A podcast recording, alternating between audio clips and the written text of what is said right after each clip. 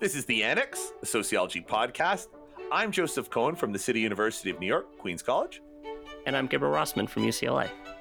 Our guest today is Michelle Silver from the University of Toronto.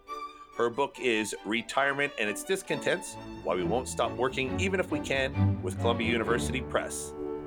Today, slow peer reviews. Our discussion was recorded on Wednesday, May 1st, 2019.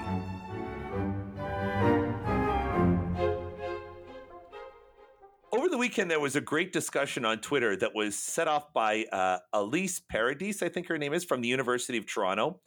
Uh, Elise works at the intersection of health and sociology, and she made an interesting comparison about review, uh, reviewer turnaround times in her two fields. So, apparently, the average health professions education journal, MedEd, takes about 21 days for reviewers to turn around a submission.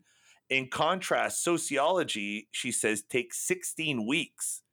And Elise makes a great point. Like these slow turnaround times are a killer for junior faculty, right? You because that's an average. That's three, four months on average. So, like a young person who feels time pressure to publish is to submit a journal and wait like six months before they hear anything. So, my question, like, what's going on with this? Is this true that there's such a big difference? Why does it take so long? And should we be doing anything about it? I think it very much depends on the editor. Mm-hmm, mm-hmm. And I, you know, I, I, my experience has been that, uh, you know, I've had things that uh, took nine months just to get a reject. I've had an article that um, was accepted right away, and then it took three years to actually see the right light of day. Um, and I have experiences like, you know, as as a reviewer um, in the health sciences, doing reviewing that's uh, not blinded right? Like, mm-hmm. so there are journals there where, uh, and I think that matters too. Mm. So, um, you know, I mean, there, we all know like the horror stories of how long it takes, and in the sciences, like it really, it really can matter in terms of like getting the research out there. If it's not recent, then it doesn't matter anymore. Right. So it's an important issue. So, uh, a couple friends of the show, Richard Carpiano from uh, Riverside and Philip Cohen from Maryland, argued that not all journals have slow turnaround times. Like uh, the Journal of Health and Social Behavior apparently turns around in a few weeks, and Socius. Uh, and here, I want to interject the opinion that like Socius and sociological science are putting out great articles despite their fast turnaround times. So, you know, maybe it's just an organizational thing. And then uh, Elise and uh, Anthony Artino from uh, the Uniform University of Health Sciences, like they talked about how peer review isn't valued in this business, right? Like uh, in other disciplines, sometimes uh, people pay reviewers, or you know, is there some way we can uh, achieve peer recognition for good reviewing? I guess you get that with an editorship or something like that, but um, and then the other one, I had a cranky, I had a cranky one Really? Yeah. a lot of what's submitted, and uh, this is totally colored by like two articles, you know, that I'm reviewing now that have made me mad. A lot of articles are 40 pages that should really be 20 pages, you know, because like I, I just, I sometimes I run into an article that's 15 pages of like lightly considered lit review that isn't even that original and I'm trying to be like constructive and whatever, but like if I could just be like, I hated this and not explain why, I could probably turn this thing out much faster and then just talk about the empirics. I think that I think that the front matter slows down everything, slows down the writing process, slows down the research process. And like most most writers, what they bring to the table are empirics. So if we had short papers that were just focused on empirics, I bet you that would speed things up. I think that it's just sort of part of the acculturation process to mm. academia. you know, and it's I mean it's really anachronistic because the the thing is that now like our students have short attention spans. We've been uh, you know we everything is about like quick, quick, quick, and then we have um, you know this experience of you know, which I, the only virtue of it is that it's like teaching us to be patient, which is very good and applicable to lots of different realms of life. Mm. But it's just so ironic, right? Like, if, especially when things are online, like there isn't a limited amount of space. I hear what you're saying in terms of like maybe the quality of writing suffers when things go on too long, but, mm-hmm. but that's sort of a different issue. The, the bottom line is like there is space. And in terms of time, like lots of lots of demand for things to be quick. So it's very frustrating when the process uh, is so slow. You, you think that uh, the expectations of a fast turnaround time are maybe unrealistic, or? Well, I mean, as a reviewer, you know, it's sort of it's you know it's hard. You're on like all different ends of it, and you're you know when when a journal you know like wants something so quickly it does start to feel like a little bit unrealistic to get back but uh, when you're the one reviewing but then when you're on the other end it seems like yeah this took a year just to collect the data and i like i want this to see the light of day soon. Mm-hmm. you know but you know i mean the process is just one of like patience and rejection and rinse and repeat and I, I think that there are some good things to that. I think having a you know a dose of rejection is not so bad. I think you know, the more that we experience failure, I think there's a lot to be gained from that. And for me, I can't help but think about the review process and associate it with rejection. Well, it's what it's mo- that's what's mostly involved in it, right? you rejecting, you getting rejected. But Gabe, you want to set us straight? Well, so I mean, I favor faster review, which is why I've been on the board of sociological science for a few years, um, and you know, there, there's trade offs to it, both for the um, the editorial team and for the authors. So, mm. from the editorial side, it's a lot of work. Um, it, it, you know, we expect a lot from our board, and we expect a lot from our reviewers. So, it, the norm in sociology for most journals is that the reviewer has a month to turn around the article before they start getting the nagging emails. Mm-hmm. And in sociological science, we give you seven to 10 days. Mm-hmm. And we have to turn around the article overall in 30 days. And that's a lot of work. Like, you know, there's a lot of times where I just feel overwhelmed with peer review, or I have something else going on, or I'm traveling, or something like that, or I mm. just missed the email assigning me an article because our system is basically Jesper gets the article, Jesper delegates it to a board member. Hmm. The board member skims it and assigns it to a contributing editor, which is basically our reviewer pool. Mm-hmm. And then that that contributing editor has around a week, maybe a little bit longer, to get the review back to us. And then the um, the deputy editor, which is me, and you know seven other people, um, reads it carefully, writes a review, and then Jesper reads it and writes a review. Hmm. So that's our process, and um, it's really tight. And if you you know, and if you don't hear back from a contributing editor, like you send them the review request mm. and then they don't answer you for a week, mm-hmm. then you have to go to another contributing editor. It's like you just have this sense of impending doom, like clock's ticking, yeah. you know? And so it, it's it's really hard to turn around things in 30 days for the editorial team, uh, and I would include both the you know the assistant editors like me, and Jesper and also the contributing editors, right? It's it's tough to be told you only have seven to ten days to turn around an article. Um, and then on, on the author side, like eh, there's a certain amount of discontent about our model from authors. Like if you search, if you uh, you know, I, I'm not a regular on SJMR, but I occasionally uh, lurk there. Mm-hmm. And when social science comes up, what you always hear is, "I sent there, and I didn't even. I don't think they even read my paper." Mm-hmm.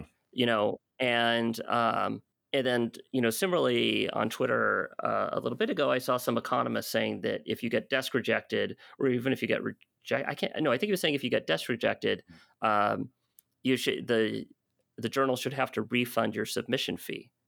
And I'm thinking, wait a minute. The editor still had to skim your paper. Mm-hmm. They still had to enter it into the content system. Mm-hmm. You know, they basically incurred all the overhead that they do from a full review. The only thing that they didn't do is bother the reviewers with it. But the reviewers aren't getting paid anyway. It's not like they take the forty dollars submission fee, ten bucks goes to the editor, and ten yeah. bucks goes to reviewer one, ten to reviewer two, ten to reviewer three. And by the way, if they did, it would obviously not be worth it. right? yeah. Because unless you can review an article in like 15 in, minutes, in like 15 minutes, it's not worth your time. Yeah. So, um, anyway, so I mean, the, I mean, if I think anybody who thinks about it seriously has to realize that that just covers the overhead. Um, so, but there's a certain, eh, so it's like people want things. It, it's like the the saying about everybody wants to go to heaven, but they don't want to die. Mm-hmm. Uh, it's like people want faster review, but then when you actually give them faster review, they bitch about everything that's involved. You know, because faster review necessarily involves fewer reviewers. Mm-hmm. It involves more desk rejects. Mm-hmm. It involves uh, more terse uh, reviewer comments. Mm-hmm. And I think people have this attitude of everything that they submit should go out for review, and they should get pages and pages and pages of feedback. Mm-hmm. And I, you know, my attitude is if you want pages of feedback, make friends and ask them. Mm-hmm. Yeah. That's not yeah. what review is for. Review is for deciding whether the paper is worth publishing or if it's the standard developmental review process, figuring out if it's close enough that it could be fixed and if so, how to fix it. Mm-hmm. But I kind of feel like if a paper is obviously not publishable in anything close to its current state, nobody o- owes you any comments on it at all. But that is not how people feel in sociology. Uh, they're they're completely used to the idea that um, you know they're, they're entitled to um, uh, robust feedback, uh-huh. and it's like, don't you have colleagues? You know, and if you don't, I feel bad for you. But it's not my fault as a peer reviewer, and it's not my responsibility. Um, and then this is a different issue, but related to that, people bitch about paywalls. Mm-hmm. And they're like, you know, how come it's paywalled and Elsevier and things like that? But it's like, okay, well, then we'll have author fees. Mm-hmm. And then they complain about that. And, you know, because these are sociologists, people we're not like a sociologist can't complain about traffic mm-hmm. or the weather without blaming it on inequality. And so, you know, if they, if they put too much salt in your soup at the restaurant, it's because of inequality. Mm. Um, and in the same kind of way, uh, people will frame a- any objections they have to um, newer, faster reviewing models mm. as, you know, oh, it's just elitist. They just publish their friends. It's a rich kids club. Mm-hmm. The author fees are just for people with like these, like, you know, fat research accounts, et cetera, et cetera. What, 40 bucks? Uh, well, uh, basically all journals charge around 40 bucks. I'm talking about the when you actually publish a paper in yeah. Socius or sociological science, you have to pay around $500 for the mm-hmm. author's fees, which I can tell you barely cover the expenses, and that's only because right. the run is a tight wad. If um, that's expensive, though, it's expensive, but it's like I mean, realistically, a line in your CV is worth a lot more than that. And if you don't think your article is worth five hundred dollars to your career, then it, that implies that you have very little faith in your own scholarship. I mean, I can I can see a liquidity uh, concern. Yeah. But if you imagine no liquidity concerns, it's fucking ridiculous to say that it's not worth five hundred dollars to get an article out there. There are liquidity. Like there are people who can't afford to go to mm-hmm. conferences because they can't. You no, know. yeah, yeah. I, I and I, I sympathize with that. The the liquidity concern. But if you have a ten-year track or a ten-year position, I, yes, you're right. You, you should be able to pay. Yeah, and even if you're a grad student, it's worth it. Even if you, but there could fairly be liquidity concerns. Oh, geez, it's so hard to come up with five hundred bucks when you're a grad student. But yeah, that's true. It is just on principle odd though, this whole idea of like paying and and who pays, right? Like you heard about University of California obviously boycotting Elsevier mm-hmm. and it's mm-hmm. like it's so strange, right? Like they account for like 10% of all of the publishing output, mm-hmm. right? The University of California. And you know, and then like but they are supposed to subscribe and the whole like costs and paying to have your research shared, I mm. do think there is something strange in today's in the current times we live. Well, it, but but see, you're basically saying you don't like either system. Mm-hmm. You know, you, you don't like the system of the um, the libraries pay the journal, which is effectively the incumbent system, whether people realize it or not. Mm. Um, and you also don't like the system of the author pays the journal. But somebody has to pay for the journals. Now, it's not necessarily the case that somebody has to pay for Elsevier's 30% profit margins. And it's not necessarily the case that somebody has to pay for the kickbacks that journals give to disciplinary societies for the licensing rights. Mm-hmm. Right? We can imagine that those rents would could be eliminated by having journals operate on a um, a break even nonprofit basis, mm-hmm. which sociological science does. But you know, ultimately, journals do have expenses. Mm-hmm. You know, and five hundred dollars is about the bare minimum that you can imagine for uh, per article is about the bare minimum that you can imagine for a minimally professional journal. You, Gabe, you, ha- you said something that was really interesting and touches on something that prevents me from turning around journals faster. Is this idea that we don't have an obligation to give detailed feedback? Because I'll tell you, the number one problem that I have with reviews, the things that slows me down, is when I'm looking at a 40 page monstrosity and I feel like I have to mine a paper with very few redeeming qualities. Yeah and just sort of mine for the nugget of gold in a sea of a paper that I generally don't like. And it does slow me down. Yeah. In part because I'm like, oh crap, I have to read that thing a second time. And it's like a three hour job. Mm-hmm. And you're, you know, uh, to go through it and whatever. And uh, you're saying that uh, maybe it's we should be assuming more of a judgment role rather than a, an advisor and uh, sort of editor role. Well, I, I, think that's an that's the model of sociological science, and I believe it's the model of Socius. So mm-hmm. uh, I, have never participated in Socius's review process on either end, but I'm pretty sure that they have basically the same model as social science. Um, mm-hmm. But yeah, we give up or down review, and we do give conditional accepts. You know, but conditional accepts by their nature are less onerous than uh, R and R's. Yeah. Um, but you know, there are some authors who prefer you know developmental review and you know, it's it's definitely possible to come up with examples of papers that improved in developmental review. Some, you know, and I can think of cases where the review, the developmental review process I went through was basically a waste of time, mm-hmm. and you know, required me to just write a basically a long response memo and not make that many changes in the paper. Mm-hmm. And um, you know, and those changes I made probably made the paper worse. So in that case, the the review, developmental review process was complete deadweight loss. And I can also think of other papers where the review process improved the paper. Mm-hmm. So, you know, now ideally, I would have gone, I would have run the paper by colleagues, and they would have given me that feedback uh, because I, I think it's a lot easier to take advice from colleagues than it is like openly when it's not blinded mm-hmm. than it is when you basically are writing long letters to each other with a three month delay mm-hmm. um, because you can't ask clarifying questions. Yeah. You know whereas if, if, i'm in your office and i give you advice you can ask a, you're like wait what do you mean by that? And then i can explain it to you. Or i can even say oh wait i, I kind of mis that was misconceived. Whereas if you if you i write it in a peer review you can't ask a clarifying question. Yeah. And you know the advice is both nitpicky and vague uh, that you get in peer reviews, which is what makes writing response memos so maddening. So, but you know, some people, I think sociologists vary in the extent to which they want developmental review. And I can tell you from having read the feedback to social science that a lot of people miss it when it's not there. And I don't think they ne- necessarily even, I don't think it's that they miss it when they get accepted. Yeah. I think it's more that when they get rejected, uh, everyone turns into a grade grubber. Mm-hmm. it's not that you actually care why you got a B. Mm-hmm. Yeah. It's that I'm going to demand an emotional tax on you that I'm going to force you to justify why you gave me a B because I'm mad you gave me a B. You know, so it, it feels worse to get a short reject than to get a long reject because the long reject, you're like, well, at least they thought about it. Yeah. Uh, yeah. The short reject, you know you feel like oh they didn't even read it and they you know they're just publishing their friends and they saw that saw that i'm not from fancy pants you and so they didn't accept it anyway eh, that that seems to be kind of the reaction it gets I think there's definitely something to that. Like like when I when I when my final exams, you know, are early and I, you know, process their grades quickly and and release the marks through the central system right away versus wait till the end of the exam period and release them. I find that I get so many more complaints just because they got this quick, you know, what I think is just because of the quick response. Yeah. I, I, they have a window.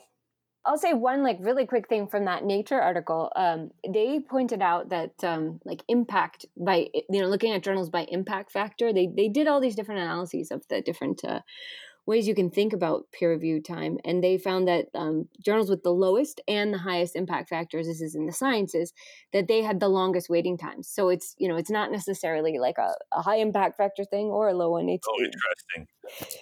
Yeah, they both end up that way. So, uh, you know, I mean, it's a whole different conversation, right, with regard to the sciences, but it can be a very long process in both.